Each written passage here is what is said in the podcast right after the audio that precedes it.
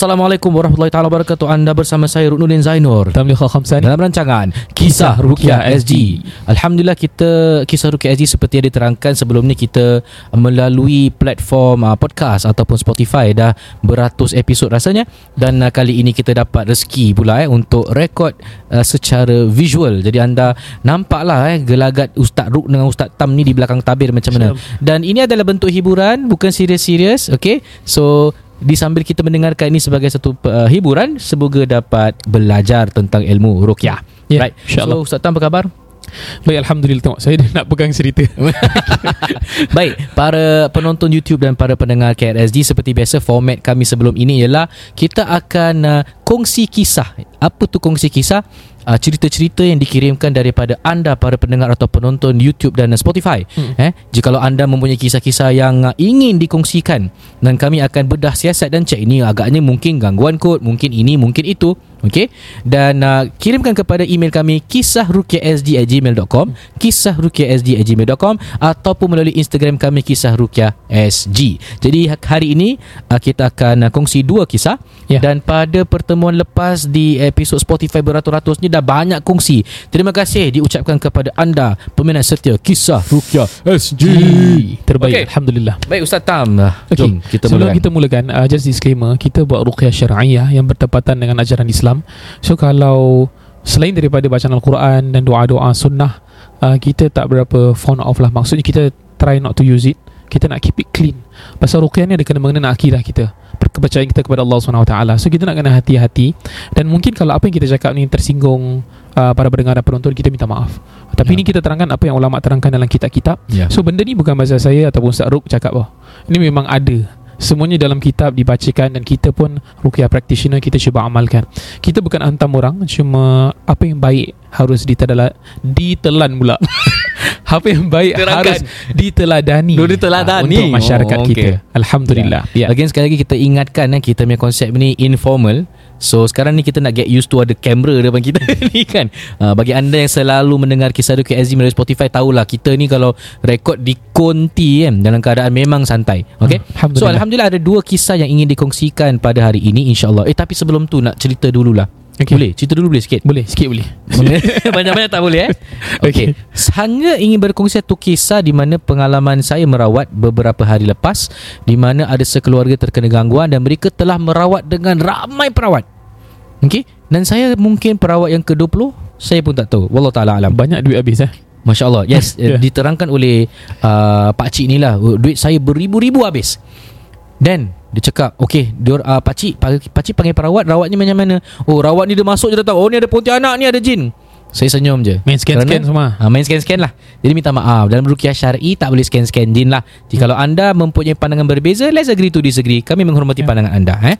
So Okay pakcik minta maaf How can we yakinkan yang apa dia nampak tu betul Kalau you panggil 10 perawat berbeza Yang kononnya boleh nampak-nampak Bila mereka nampak uh, Ni cakap pontianak Yang lagi satu cakap ni pocong Akan berbeza-beza Kenapa?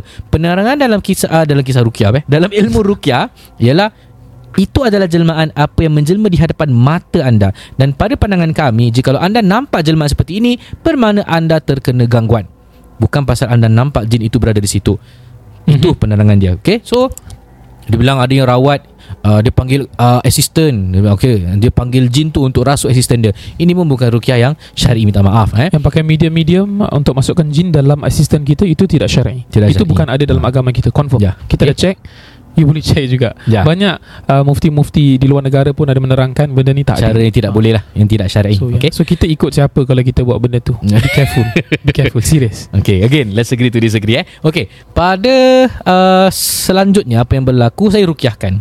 Okay, mak pak cik dengan mak cik ni terkena gangguan yang agak teruk lah diterangkan. Ada scratches the whole body, ada mimpi-mimpi buruk, ada nampak-nampak hantu, ada dengar-dengar dan sebagainya. Bila saya rukiahkan, guess what happened para pendengar dan para penonton? Nothing happened. So saya mulakan dakwah. Pakcik, makcik, both of you okay? Dibacakan ayat rukiah, nothing happened. How can we say? How and how can this perawat say yang you ada gangguan? Sedangkan you Yeah. tak ada apa-apa. Yeah. Mereka terkejut. Masya Allah, betul Ustaz jaga betul. You pergi dengar ayat Al-Quran. You dengar dan tak ada tanda-tanda Dan insyaAllah pada pertemuan mendatang Kita terangkan Kalau dirukiahkan Apa dia tanda-tanda terkena pada seseorang yang menunjukkan orang tu terkena gangguan. Again, reference kami adalah kita-kita berukyah. Jadi we are happy to share insyaAllah. So tu cerita saya lah eh. Baik, Cantik. para pendengar dan penonton KRSG kita teruskan dengan uh, kongsi kisah yang pertama yang disampaikan oleh Ustaz Tam. Dipersilakan. Okey, nama tidak akan disebut eh seperti Tak boleh, biasa. tak boleh. Ah ya, nama tak sebut.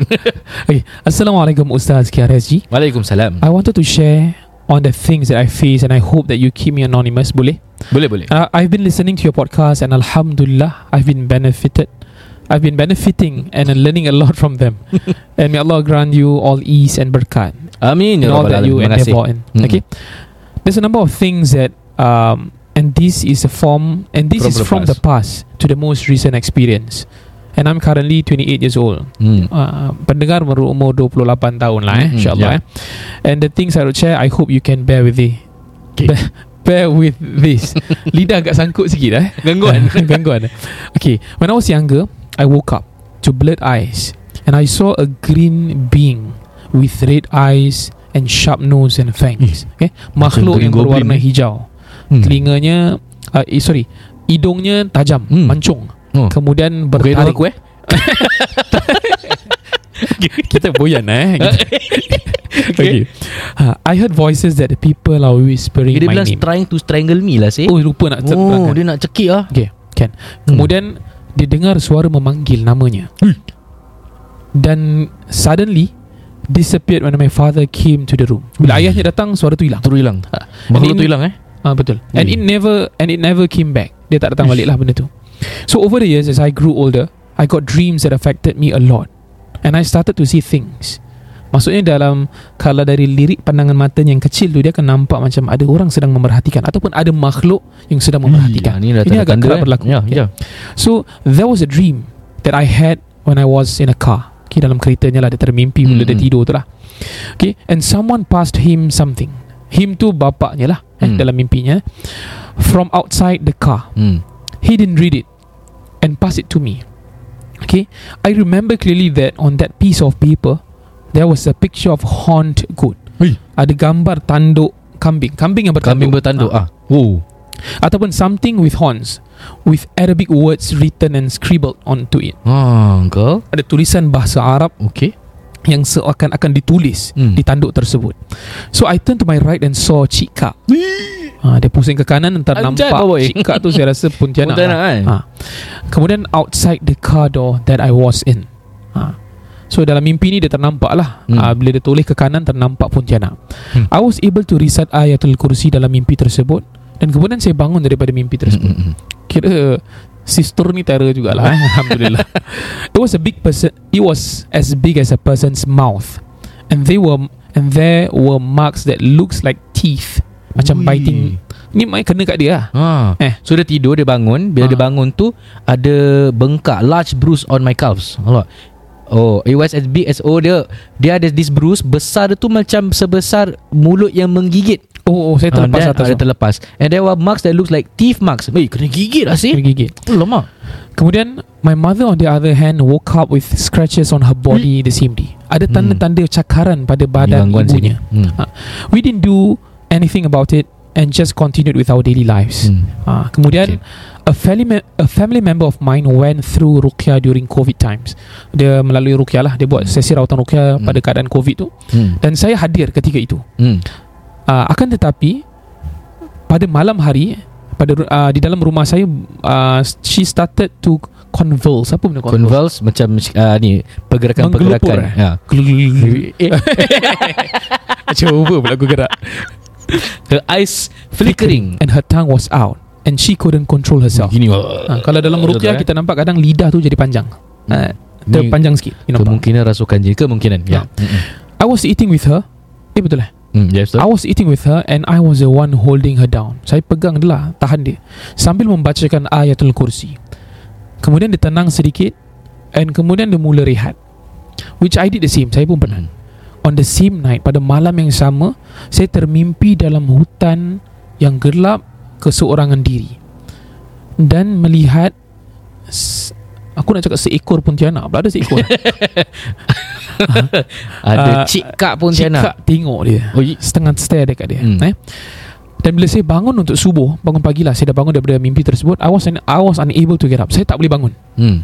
and felt as though as though I was pinned down. Oh ni Okay. kena macam sleep paralysis eh Kena impet Kemudian my father came into the room And dia hilang lagi dan benda tu hilang. Bapak masuk je hilang eh Penakut eh Bapak dia terror kan. Oh. Kemudian recently I went through sleep paralysis again. Okay, beberapa kali Hmm. dan saya tak tahu sama ada ni ima- imajinasi ataupun tidak. Mm-mm. But I saw this thing. Saya nampak makhluk ni with its head not at its head. Kepalanya tak terletak pada paras kepala. Tapi dekat But on his arm uh, Kat Next tempat to his stomach dia macam pegang lah kepala tu di bersebelahan dengan perut ni makhluk ni. Samba Kemudian dia nampak seolah-olah bayangan tengok dia. Hmm. Kemudian saya akan dengar banyak bisikan dan suara ketika tidur dan seolah-olah macam ramai orang, ramai orang berbisik dengan saya. Dan saya pastinya tak boleh bangun dan saya jam dalam keadaan tu. Saya kemudian pula tak mampu nak membacakan ayatul kursi. Ni yang saya rasa dah dah rabak jugalah. Takut lah Ah, ni. dah takut. Okay Oh man. Ya. Kemudian ada banyak lagi berlaku. Kemudian my father always remind me. Dia ingatkan saya Untuk jangan takut dengan makhluk-makhluk ni.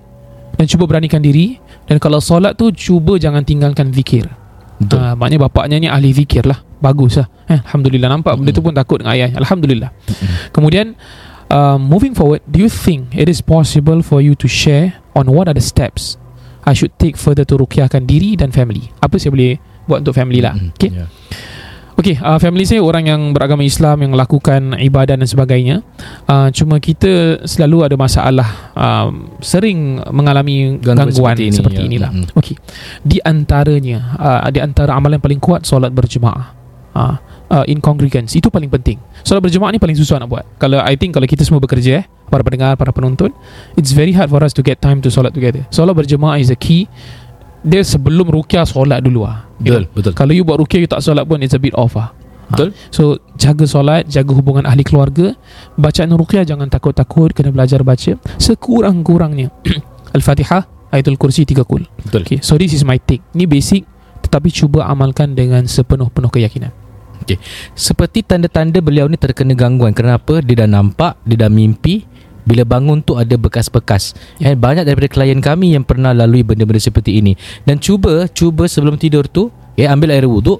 Kemungkinan uh, Kalau boleh cuba mandi air bidara Ini diterangkan dalam uh, kitab tafsir Ibnu Kathir Seorang tabi'in Wahab Ibnu Munabih pernah terangkan lah eh, Mandi seperti ini mengusir gangguan jin Ataupun pakai uh, wang, wangian kasturi sebelum Ya. tidur eh supaya menghidupkan sunnah uh, seperti diterangkan Imam Ibn Al-Qayyim dalam kitab Tibun Nabawi dia Hmm. terangkan bahawa kasturi ini mengusir gangguan jin boleh diusahakan dan lihat macam mana dan saya sarankan cubalah dapatkan rawatan rukyah kerana merukyah diri dengan dirawat dua perkara berbeza Tak sama. Dia tak, sama. Kenapa? Bila anda merukyah diri anda conscious. Bila anda dirukyahkan oleh seseorang, you are di, disuruh eh supaya unconscious relax Tutup mata. dan tengok al-Quran tu bila dibacakan dia affect diri awak ataupun tidak.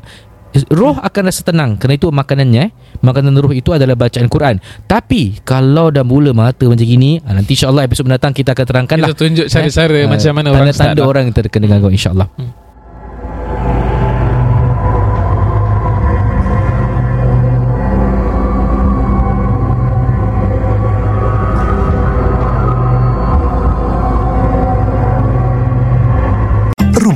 bukan sekadar tempat berteduh atau untuk dinikmati. Bilakah kali terakhir anda meneliti pinjaman rumah anda? Dapatkan nasihat berkesan dari Niza Nizam. Mahukan sebuah rumah tanpa pinjaman atau inginkan pinjaman rendah? Dapatkan nasihat berkesan dari Niza Nizam. Tidak semua rumah sesuai sebagai pelaburan. Jadikanlah rumah sebagai satu pelan simpanan. Manfaatkanlah sepenuhnya dana CPF anda. Dapatkan nasihat berkesan dari Niza Nizam. Telefon 96704504 sekarang.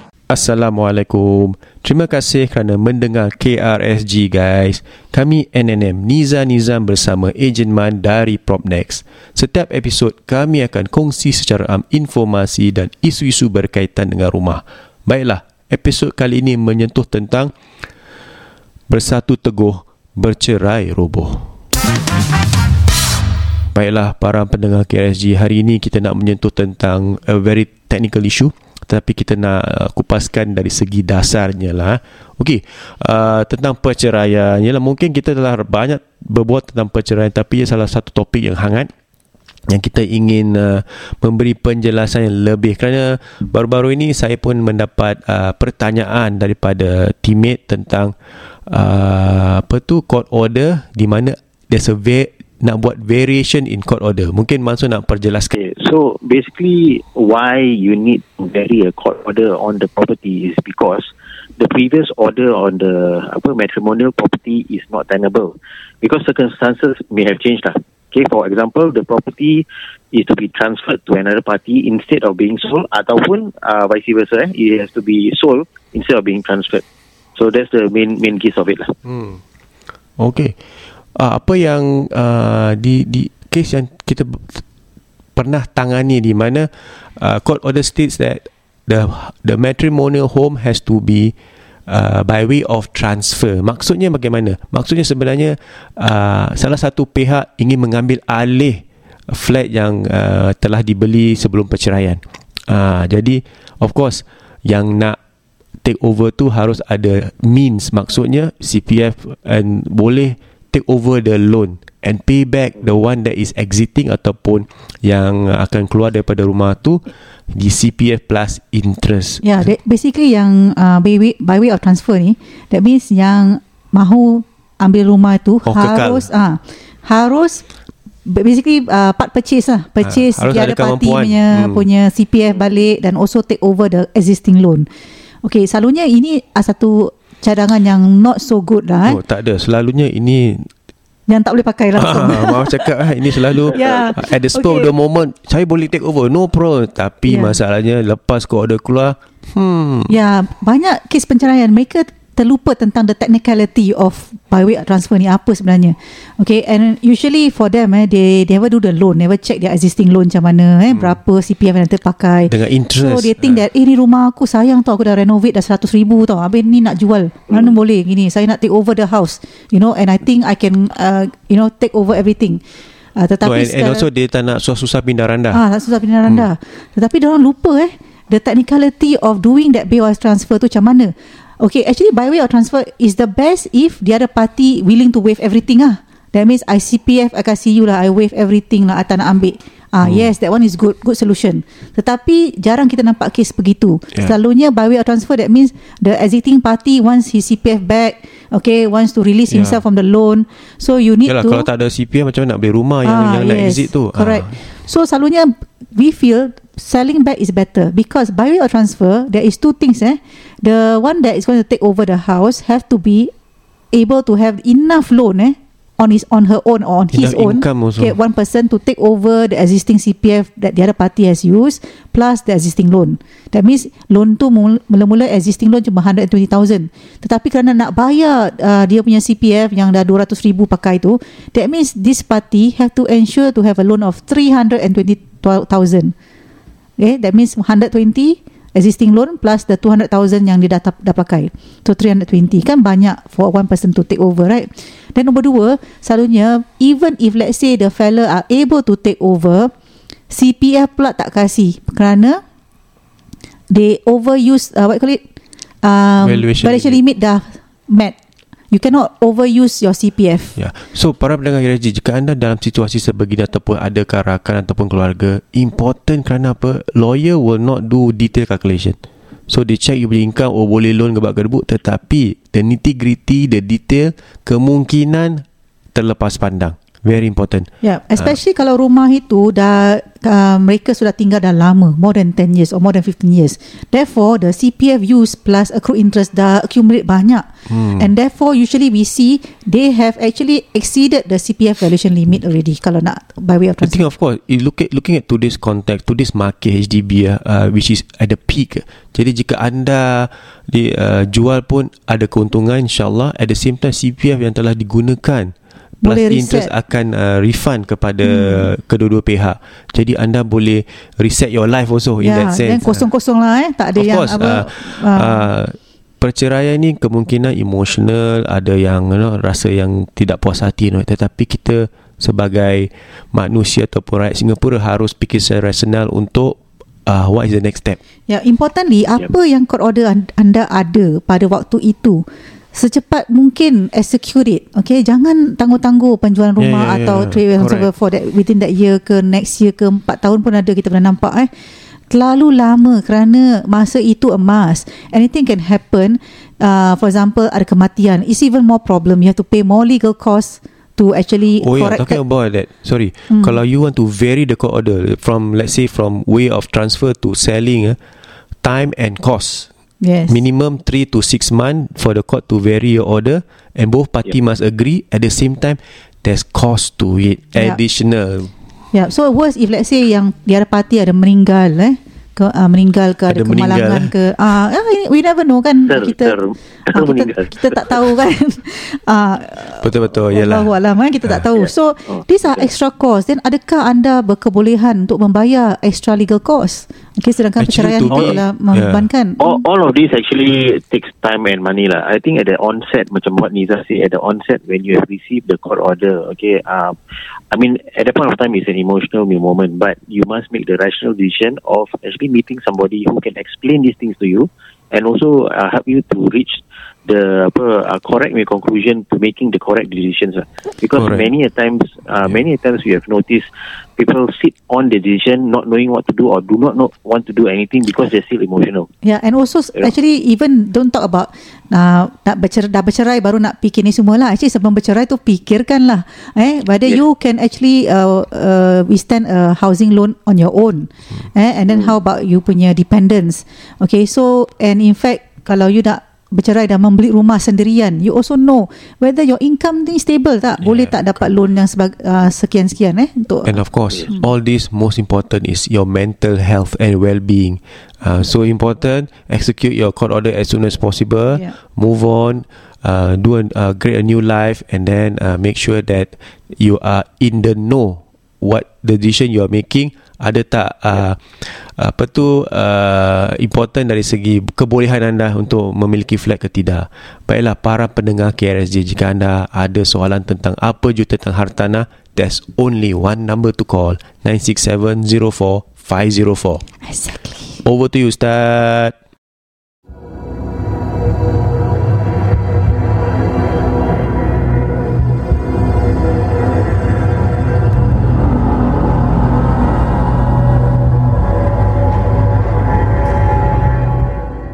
Baik kita teruskan dengan kisah yang kedua eh. Saya cuba simplify panjang cerita ni. Okey. Dikirimkan oleh tu tak boleh sebut okey. Uh, Assalamualaikum Musa KRZ Waalaikumsalam. I love your dakwah in KRZ and I gain valuable knowledge from it. I just want to share my experience and nak minta pandangan Ustaz. Maaf kalau saya ni ber, ber, uh, berbicara bahasa Inggeris dan Melayu campur. No problem. Saya ni dapat tugas selama 18 tahun sebagai anggota bomba Di mana tak boleh sebut Ni macam Hmm. Abang bomba Abang bomba Timbak saya Okay, okay Yeah, sorry, sorry. Saya ni uh, posted dekat fire station di industrial area pada tahun Yeah. 2008. Mhm. Selepas 4 tahun eh uh, di stesen tersebut. Uh, I thought being posted tempat industrial ni lepak lah eh. Pasal call orang panggil untuk bantuan bomba pun tak begitu banyak. Rupanya tidak lah Ustaz. Banyak juga orang uh, panggil. Mhm. The calls are much more intense and more complex Ustaz. We have our easy days but some days memang penat sangat-sangat Ustaz. Sampai off days pun kena burn. Hmm. Tapi pada tahun 2010 saya ada satu pengalaman yang saya tak boleh lupa Ustaz. Kita ni kena respond to industrial fire lah. Eh, pukul 3 pagi. Jadi bila kita nak pergi tu kita nampak lah could uh, smoke and saw the night sky being light up with fire. Tengok langit tu oi, berkepul-kepul lah sah Ustaz, terbakar. Jadi saya dengan tim saya ni kan kita pun uh, uh, kita ni uh, pergi di location tersebut dan apinya tu memang tengah raging ustaz. Dan kita cuba terbaik eh supaya maintain api tersebut lah. Ya. Okay, so tak pergilah ke neighbouring company. Jadi after reinforcement eh, tim lain pula sampai ustaz. We are just trying to drown the fire. But after few hours of fighting the flame, apinya tak mati-mati lagi ustaz. Alamak. Okay. Kita pun heran. Hmm. The content that was burning setakat combustible material macam paper, cardboard and stuff. Air kita ni pun should be enough lah Ustaz untuk extinguish the fire. But okay. When came a senior fireman, eh, old timer. Otai Otai datang ah. Yang kita pandang, uh, kira kita hormati dia. Because 30 tahun pengalaman beliau. Dia tengok dan dia cakap, eh ni tak kena ni. Wow. Okay He told me and my crew Okay Ikut pergi satu tempat Dan azan Dan ke selepas azan Ikomat Kira, After kira dia dah bomba ni azan. Ah, bomba ni dia, Time dia bagi, pasal dia Oh. bagi pengalaman dia mungkin lain sikit ni. Hmm. Okay. Dan Subhanallah. after he's done, he told us to spray our just towards the corner of the fire. Peliknya ustaz, the flames started to become small and we boleh masuk dalam. So And dia ajar kita doa Nabi Ibrahim dan jangan takut dia bilang. Okay, just masuk. Jadi dia bawa saya dan my crew masuk dalam. At that point of time, only my section boleh masuk while the rest tak boleh. The officers there is still quite surprised and ask why are we able to penetrate with only one jet? Dan diorang tak boleh. My senior fireman cakap, he saw an opening and just cuba nasib. He turned to me and say, senangkan cerita tak payah bilang kena azan atau pikomat. My question is, is that considered ruqyah? Yes. yeah. Yes, that's part of it. Azan, is part of ruqyah. clearly ruqyah. Yeah.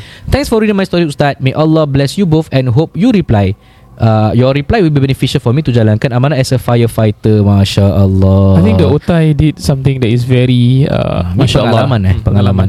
Dan bila dalam keadaan api tu Memang pernah dulu cerita-cerita zaman kampung eh Kalau perkampungan tu terbakar Nanti rumah Tok Imam tu tak terbakar Ni cerita lah Cerita. eh, cerita. Hmm. Kemudian uh, Tok Imam tu azan kan So bila dalam keadaan api tu dia azan Hmm. Tapi of course lah Kalau rumah terbakar Saya tahu you boleh azan Memang Tapi kalau keadaan semakin teruk Keluarlah Kelu- Hmm. Pertama selamatkan diri dulu Kemudian azan ha, Tapi dalam keadaan ni Because they feel that they can control the situation Api tu merebak Mereka rasa mereka boleh settlekan Hmm. Tapi bila otai tu datang ah, Yang lebih senior lah Encik dia datang Kemudian dia katakan Azan sambil Dia bukan azan tinggalkan air Tak lah Mungkin azan satu spot Ah, Dia rasa satu spot. macam tak kena gitu kan Dia azan lah. Ah, Alhamdulillah ah, Nampaknya ilmunya berkesan. Masya Allah. Ah, Dan kita kena banyak belajar Daripada orang-orang yang berpengalaman lah. Ya Ah. betul. Okay. Ini betul rukiah Yes Ah, maknanya encik ni ada ada ilmu. Ah, dia tak kosong-kosong lah. Ah, ya. Okay, saya dia no tak, comment. Ah, dia tak ada cakap pocong ah, pasal pocong Oh ni banyak. pocong dalam api tu Dia punya kain dia terbakar Tak ada dia tak cakap macam gitu eh So Astagfirullah. ini Masya Allah cerita Ha. yang baik Untuk Ya, jadikan pengajaran Antara contoh orang-orang terdahulu bilang lah Even ahli veteran Rukiah pernah berkata Kadang-kadang kita masuk tempat hutan ke Kita tersesat First thing you do azan Ya, ataupun pergi pancing Kemudian rasa macam tak kena First thing you do azan hmm. Kenapa Rasulullah SAW pernah sebut eh, Siapa yang menggunakan azan Maka syaitan akan lari terkentut-kentut Ha, jadi yakin yang mereka akan lari. Tapi kalau kamu Allah Allah Allah, azan macam gitu tapi dalam keyakinan ni, ojok lagi jin nak kacau aku. Hmm. Dia orang akan kacau. Testing sikit azan Ana satu anda jawab eh. Okey. Ana Allah Akbar. Allahu Akbar Allahu Akbar. Allah Akbar Allah Akbar. Bukan jawab. ha, kalau, kalau ini contoh lah Tapi kalau dalam Okey kan azan tak jawab azan. Okay Allahu Akbar Allahu Akbar. Tak boleh Dia punya lagi sedap Jawablah. Actually apa jawab apa ni? Tak maksudnya Aku sekali Dan kau sambung Allah Akbar juga Oh okey. Ah, okay dah dah Biasanya kalau azan ni dalam keadaan macam ni kita boleh buat kan. Kita yakin confident tapi dalam keadaan tertentu kerana kita jadi takut. Di situlah um, diuji keberanian kita. Dan jangan takutlah kerana Allah tu yang menjaga kita. Jadi azan bila dalam keadaan takut, anak-anak menangis di malam hari, rumah ada gangguan, terus on. Jangan takut-takut. Kiblat, bismillah terus go. Yes. Azan. Yeah. Right. Okay, Alhamdulillah sekadar itu episod kita pada kali ini Kisah, uh, dua kisah telah kita kongsi kepada anda Mhm. Nantikan episod selanjutnya eh. Kita tak janji bila kita nak upload Tapi just stay tune Dan uh, jangan lupa subscribe eh. Mi, uh, Beritahu kepada keluarga Wajib subscribe Ustaz Ruk suruh Wajib, eh. Baik sekarang saya, uh, dari saya Ruk Nurdin Zainur Tamliha khamsa ni. Wabillahi taufiq wal hidayah Wassalamualaikum warahmatullahi taala wabarakatuh